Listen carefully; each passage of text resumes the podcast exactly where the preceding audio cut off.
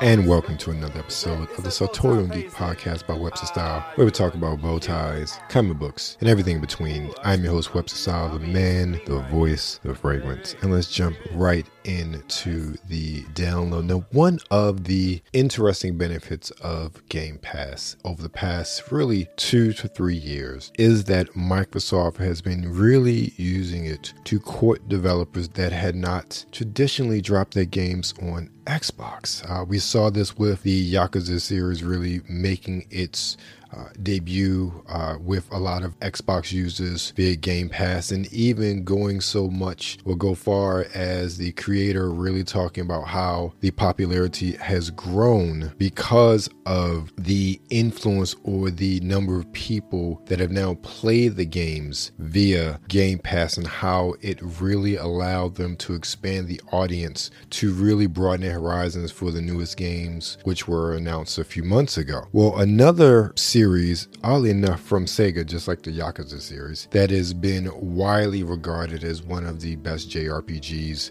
for the past couple of years of JRPG series has been the Persona series. Now, this is a series that has not seen the light of day on the Xbox.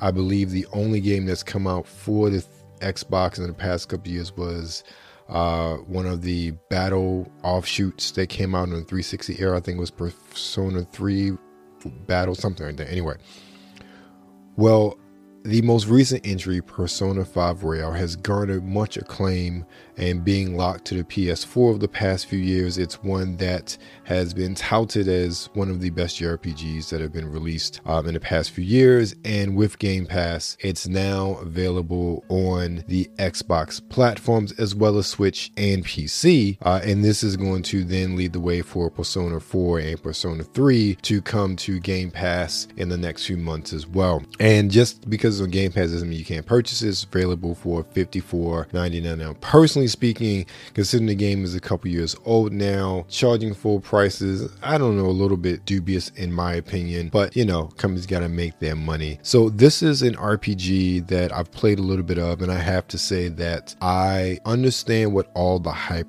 is about. Uh, the battle system, at least for me, is a very unique battle system. I like turn-based, turn-based JRPG battle systems. I'm not so much of a action RPG sort of guy when it comes to that sort of thing. However, it has a great combination of or hybrid of that action and turn-based. I also like the melees and the guns and everything, but also a lot of the attraction is the art style. It's very much an anime inspired or really an anime art style. Whereas I haven't delved too much into the story yet, but just the opening few scenes with you're at this heist and you're trying to really steal from this casino and the monsters come out of the guardsmen, it's it definitely poses some interesting questions as you just get into the game that are obviously explained further as you go into the game. But I am really enjoying it thus far. It's my question is how much time do I have really have really have to sink into uh, a really high quality JRPG. I'm not sure of the hour count for this one,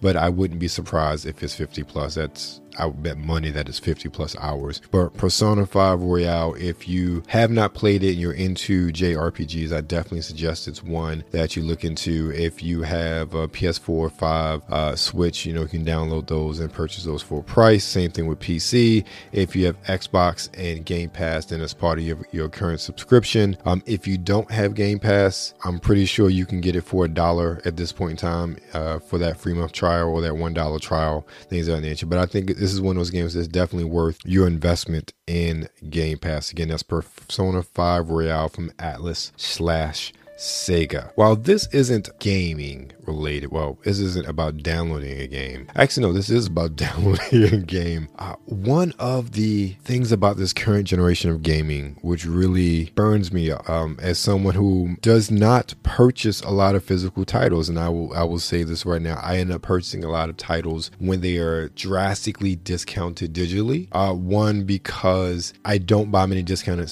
titles in person because those places that do have them, like a GameStop, the discounts aren't that great realistically, and they don't have a great selection of titles, in my opinion, most of the time compared to what's available uh, digitally. So I say that with a caveat that I end up buying most of my games digitally. However, if I did want to purchase a game physically, I think you and I would both expect that if I'm buying a disc, the game's on the disc. Now, we saw this last year, year before when Halo Infinite was released, and the fact that the disc prompted you to download the material from the internet, which is really a waste of time. And I didn't understand. I would at least thought that the campaign would have been on the disc, but no, it was not. You still then had to proceed to download that from uh, the internet from the cloud. And now, with the arguably one of the biggest releases of the year, Call of Duty Modern Warfare 2, now if you purchase the disc, there is essentially 72 megabytes of data on that disk that essentially acts as a key to tell you to hey now you need to download a 100, 100 gigabyte file from the web. And this is what i don't understand about this i understand about day one patches so on and so forth. One what was the point of issuing a disc with nothing on it? Two if it's a blu-ray why isn't that full game on the blu-ray? That 100 gigabytes could have easily been on that full game full on that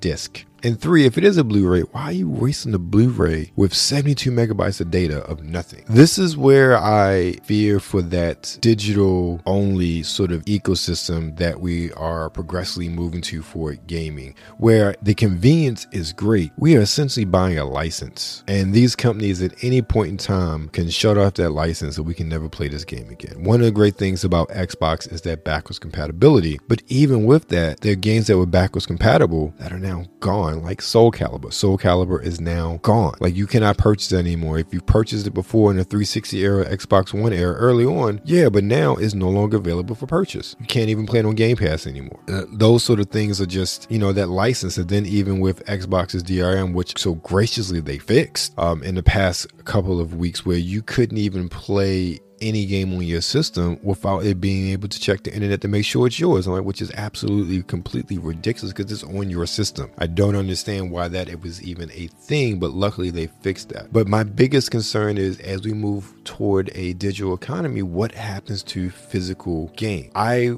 personally, there are games that I want to buy and plan to buy physically. What's going to happen? Like, for instance, uh, the TMNT Cowabunga collection. I haven't purchased that yet, partially because either two things are going to happen. I'm going to just buy it digitally, or I'm going to wait for about another year when Capcom, not Capcom, Konami usually discounts their collections. That's how I bought the uh, Contra collection, also the Castlevania collection as well. I bought those on steep, heavy digital discounts. But also, I've talked about Star Trek um, uh, Resurgence. I plan on buying it digitally when it comes out because I'm pretty sure it's going to be a sweet collector's edition. Also, just in general, that's a game I want to support. Excuse me, I want to purchase that physically, not digitally, because I feel like there's going to be a sweet collector's edition to that, and it's something I, as a Star Trek fan, my whole entire life want to purchase. I would be really upset if I purchased that game and it's like nothing on the disc and I still have to download whatever. I talked about this uh, on the NRW checkpoint with Titanfall. Titanfall is a game that's five, six years old. It prompts you to download 60 gigs from the web, from the cloud, in order to play the full game. It's maybe like a tutorial on the actual disc itself, which is an absolute waste of time and waste of space and waste of money. So I that is like my biggest concern. And as a gamer, as someone who's been playing games games literally my entire life. It pisses me off that if you're going to have physical media, for there to be nothing on it. The whole point of buying that physical media is to actually own the game and the data in a physical format, not to have a quote unquote key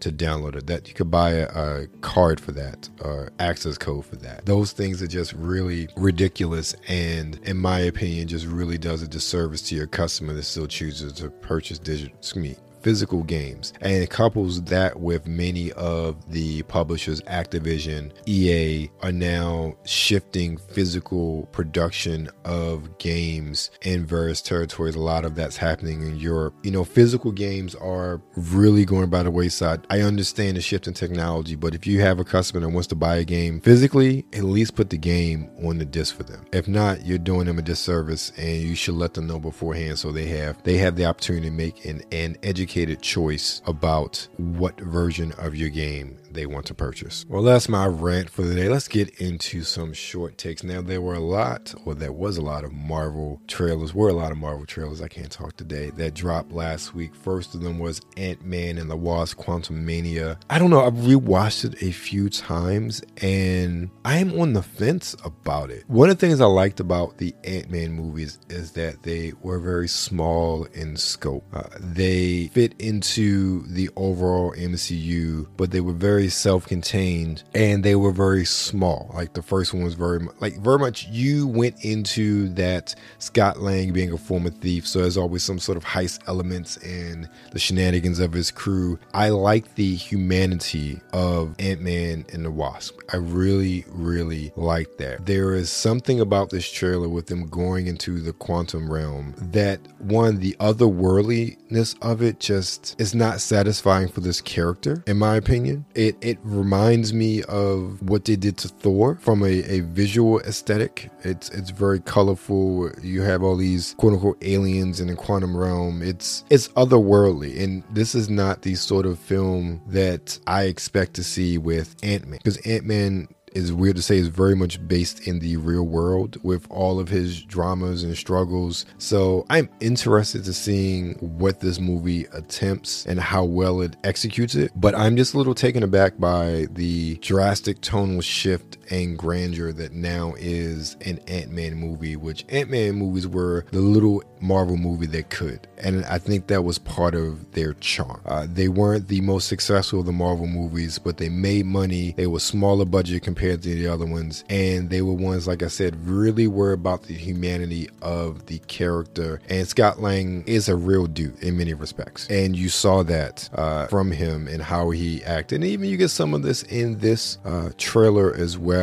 But that going to the quantum realm, being in that whole other environment, I'm interested to see what it does. And also the whole crux with Kang and how that's going to integrate into the rest of the MCU going forward. I'm interested in, I'm looking forward to seeing, but as an Ant Man movie, it just seems, from the trailer, it seems a bit off. So that's my take on Ant Man and the Wasp Quantumania, the first trailer dropped for that. Secondly, we had another Marvel MCU themed trailer, and that's the Guardians of the Galaxy Christmas special. Now, if you want to watch the video review, you can check that out over on Nerds Rule the World, myself and Brian Sav talking about it as extension of the NRW checkpoint. But I thoroughly enjoyed it. I thought it was crazy. I, I love Dave Bautista's Drax. I am going to be so sad when he is no longer in his character. He has such great comedic timing as Drax. It's it's really interesting. And and Bautista has really good comedic timing as a whole. Uh, the movie that he did with the little girl that, that he was a CIA agent, I thoroughly enjoyed that. I thought that was completely hilarious and just he really shows that he has great comedic chops in that regard. So that's why I love his 10 years Drax. But one of the things that I saw in this, and then I am not upset about it because if this was Guardians of, Ga-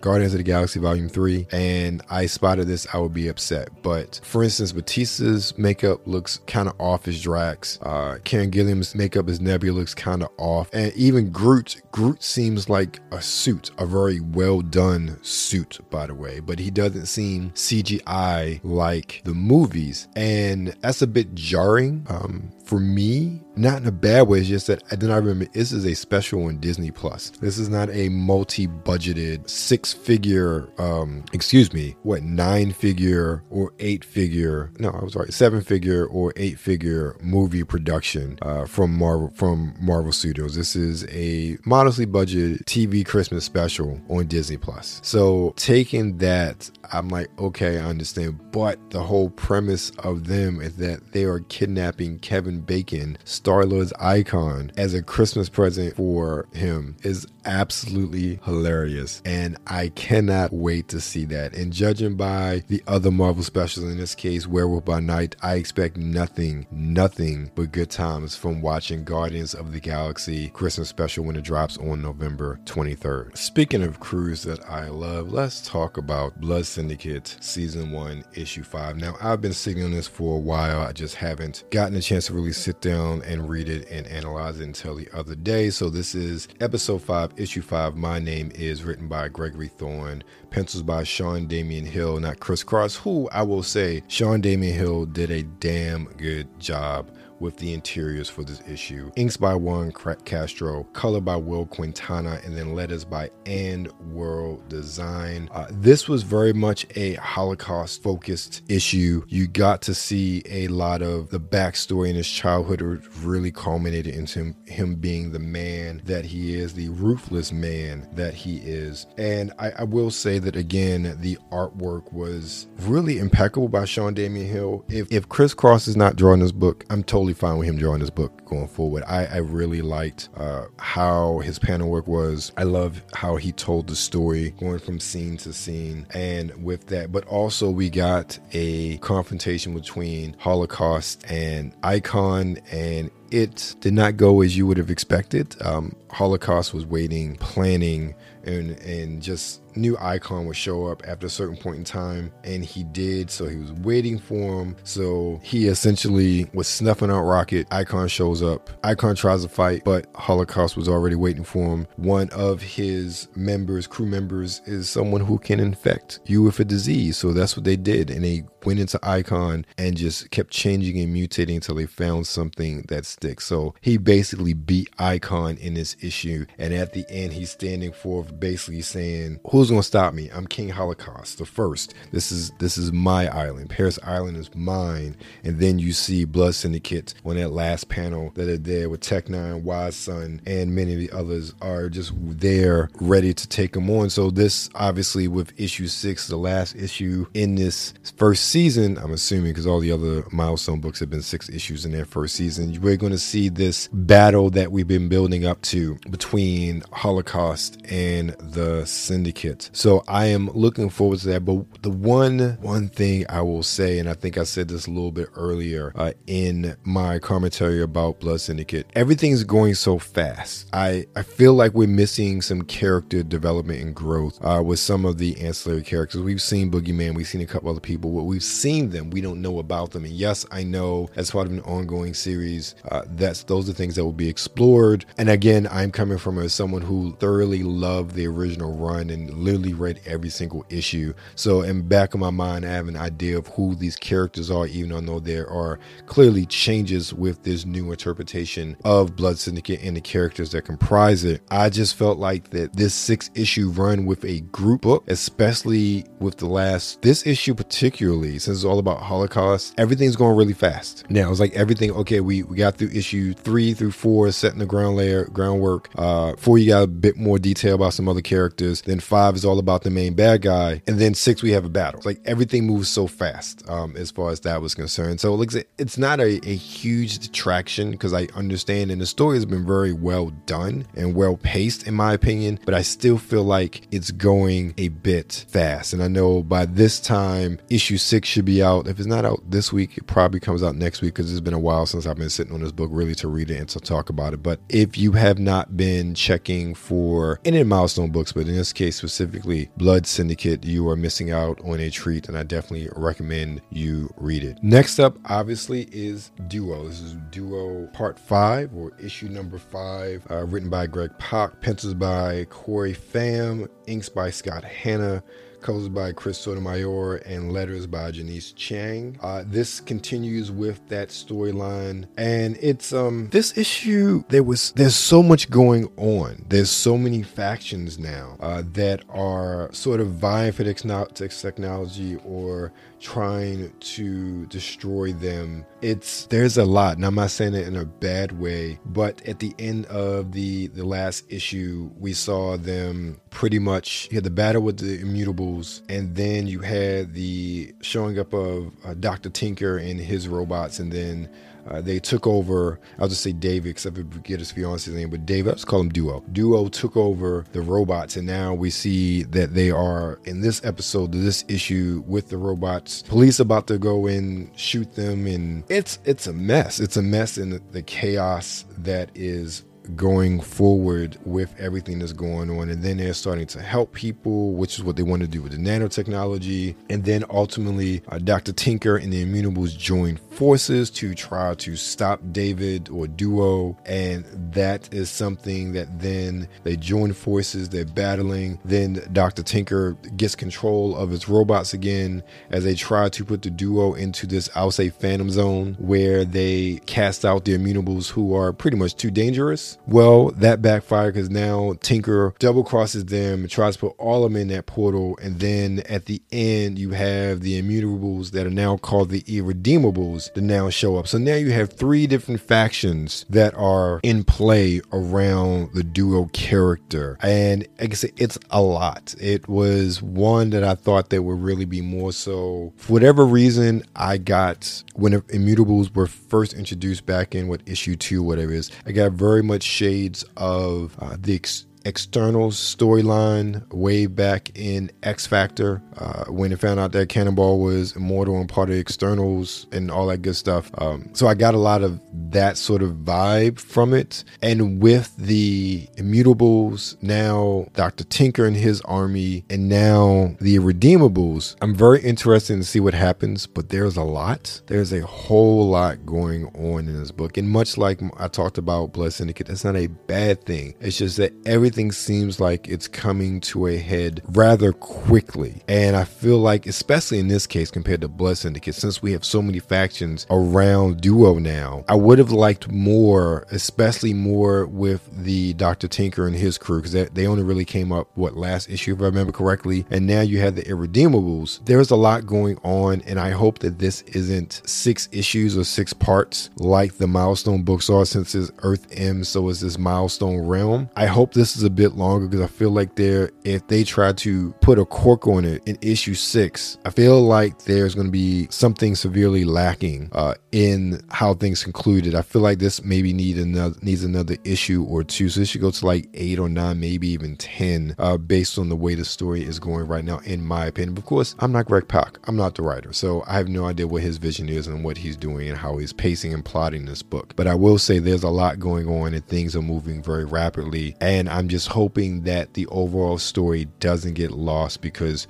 so many different details have been introduced so quickly into this conflict. So that is my take on Duo uh, issue number five or part five, as it says. All right, let's talk about some Star Trek. And this week we saw the final episode for the season for Star Trek Lower Decks, episode 10 of season 3. And I have to say, it was a very good conclusion to the story that was started last week with the revelation or reveal of the Texas class, uh, but also really brought home some of the plot threads that were brought up early in the season with I forget his name. Um, how we found out who wiped his memory, what happened to the code he was working on beforehand when the big explosion happened. Uh, if you watch it, you know what I'm talking about. Um, I liked how all of that was tied together uh, in the end. Uh, I thought it was a it was an okay episode, and let me tell you why. And this may be somewhat weird as far as my opinion on this. It felt like an animated version of a live action Star Trek show instead of an animated Star Trek show. If that makes sense. A lot of the, in my opinion, humor was gone. It was a lot more drama and suspense uh, with the story, which again is not a bad thing. I just thought it was very light on many of the comedic elements that are very much uh, a typical part of any last or lower decks episode. So with that, like it was an okay episode. It wasn't as funny as usually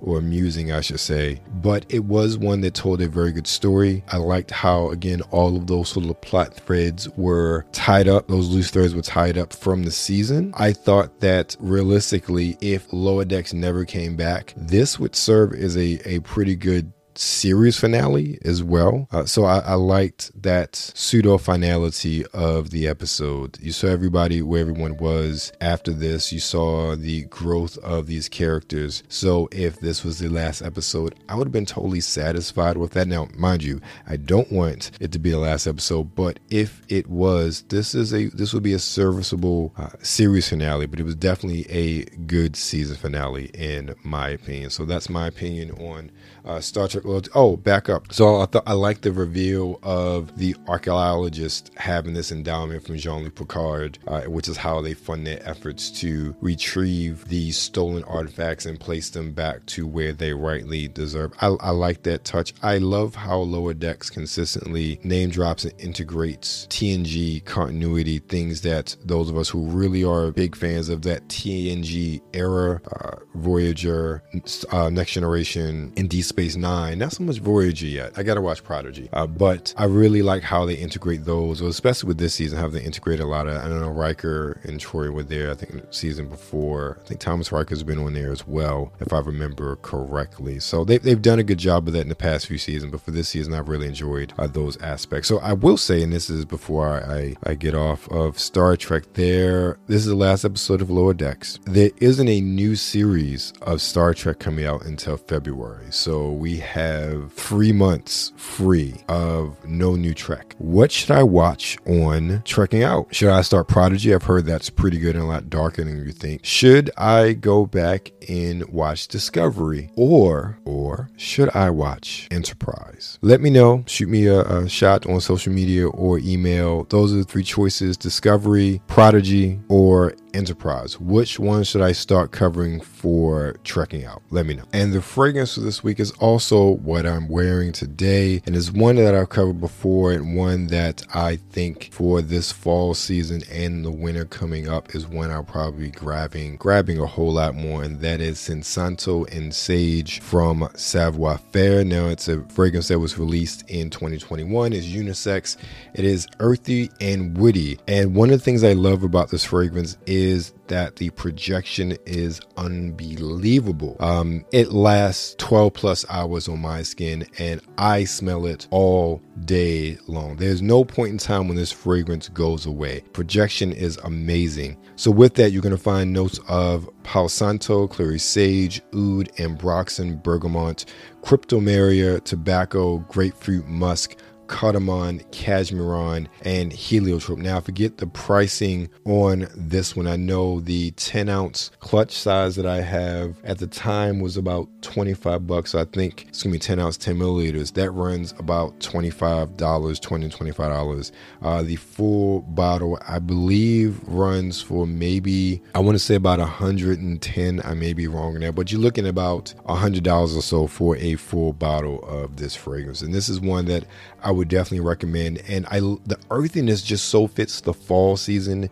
in my opinion. But more importantly, that projection. That projection cuts through the crisp air like a hot knife in butter. Now, I wore this a few months ago when I went to Blerdcon, and obviously it was the middle of July, so it was a lot hotter, and it was just beautiful of a fragrance. And really coming into the fall, it's the earthiness just so fits the fall, the leaves, the changing of weather. It's something about the crisp air that just something a little bit extra to the fragrance. I really love it and enjoy it, and it's one that I honestly will probably have to get a larger bottle of because I feel like I will be going to this one quite a lot during the course of the next few months, and that's Sin Santo and Sage from Savoir Faire. And of course, if you're looking for fragrances, be sure to check out Pete and Pedro for their line of five luxury inspired fragrances. Um, all are just $49.99 for a 50 ml bottle. You can find a link in the show notes for 10% off your first purchase or use the code EHAWKES10. Don't forget to check out our Patreon where you you can fund the show by becoming a producer at different levels and getting certain perks. But of course, you can always find me every week with my man Brian Saff and the legend Kuya P over at the NRW checkpoint on Nerds Rule the World on YouTube. And you can find me also on social media on Instagram at Webster Style and Sartorial Geek, on Twitter at Webster Style, and on TikTok at underscore Webster Style. Of course, you can find anything and everything that is Webster Style at websterstyle.com. And again, you want to drop me an email, let me know about that Star Trek. Which one, which series should I drop or should I start watching next? Uh, Prodigy, Discovery, or Enterprise? Let me know. Info at webstylemagazine.com. Thank you again for your time. Thank you again for your ear. Remember, stay safe out there and be blessed.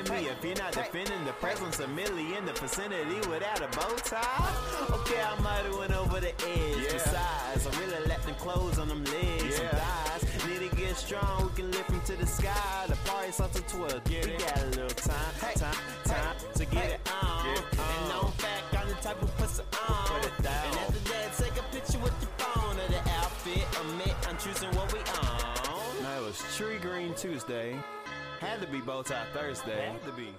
White Wednesday? Uh, I don't. Well, I know last time well, I wore polka dot. You didn't. Wear, oh, Miss Million, them hills killing them, but I'm sure it's a Thursday. Bow tie Thursday, pasta cream in your heels, looking sharp, babe. Acting like you don't know the rules up in the workplace. Must I remind you it was till on your birthday? Don't get me wrong, I think we killed in the birthdays. And you picked the hella fit for the church day. Let's say you picked the risk game for it. Now you got the floor filled with bras that you purchased. Pick a color scheme that can match your berry corset. Cause no one man should have all that styling. Take it off, clothes on the floor piling. No one girl should fit it all in them jeans. So take it off and let me see what's under them seams. Cause no one man should have all that styling. Take it off, clothes on the floor piling. No one girl should fit it all in them jeans. So take it off and let me see what's under them seams. And see what it seems. If it is what it seems. Do it again. Not, chicks be looking thick leggings, you know what I mean? I don't, I don't know. Take a hint though, don't try to get me at a moment. Comment though, smoking hot, rocking this pin so oh. thin. Tie hairline, looking like a stencil oh. pimp. No lie, I'm sharper than a utensil. Instrumental, plain dang, homie. I was hoping we could walk out with that bang bang, honey. See them plain James honey, them lame frames funny. We tell it fit it crazy like I thing came on me. Hey, Fit popping like a main vein, running blood color lips, smashing with the hand clutch money, holding back kinda funny. Can you tell me what's the price tag of the Range Rover? Hang on me when we walking, looking Gucci like that thing sprayed on me. Walking with a limp like an ankle sprained on me. Yeah, I rock the cardigan. She don't really want me because one man should have all that styling. Take it off, clothes on the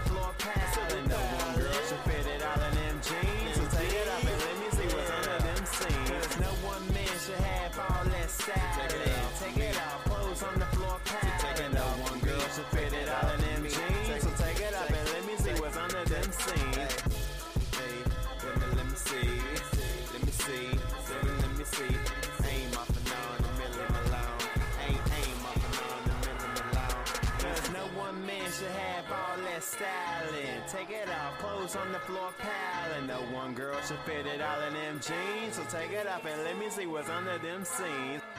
Oh, you wanted to? Oh, I completely read that wrong.